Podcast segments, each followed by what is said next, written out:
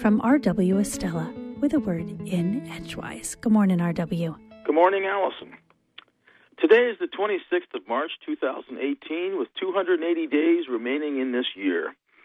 Last night, as darkness fell in the southern sky, the waxing gibbous moon was keeping company with three bright stars Castor and Pollux, the constellation Gemini's two brightest stars, and sometimes called the Gemini twins, were north of the moon, while Procyon, also known as the little dog star because it's the brightest light in the constellation Canis Minor, the lesser dog, was south of the moon.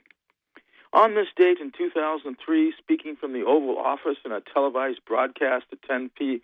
10:15 p.m. Eastern Daylight Time, about 45 minutes after the first attacks of U.S. forces, was an excerpt from last week's A Word in Edgewise.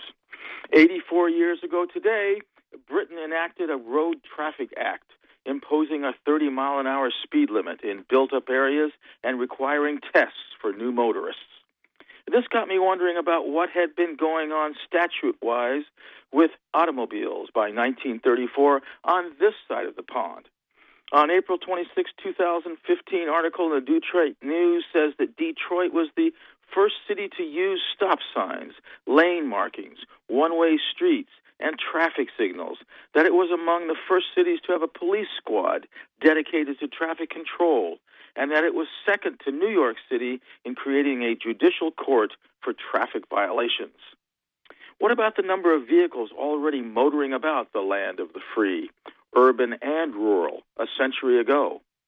Statistics kept by the then nascent Automobile Club of America, says the Detroit News, indicate that an estimated 200,000 motorized vehicles were operating in the United States in 1909. And, quote, by 1916, there were 2.25 million, close quote. That number got me thinking about the proportion of new vehicles to used vehicles, which of course prompted me to think about how many cars we proverbially call junkers might have been part of the picture. Like many folks, not only in Maine but also elsewhere, I have a fond place in my heart for junkers, particularly because I have owned some wonderful examples. The $270 1964 Chevrolet half ton pickup I bought in 1977. The $1,200 1971 Chevrolet half ton pickup I bought in 1980 the $200 1986 Ford Escort diesel I bought in 1994, and the $1,000 2002 Ford Ranger I bought in 2016, just to name several. These have all served me well at a fraction of the cost of new vehicles, although from time to time something major might need repairing, and I'm compelled, like any other motor vehicle owner, to acknowledge that the privilege of driving an automobile does not come without its associated costs. Granted, my girlfriend, who believes in trading her car in every three years so that she's always driving an automobile that is under warranty and she will not have to ante up for automotive repairs in the meantime, rides in a level of comfort I only experience when she allows me to drive her car.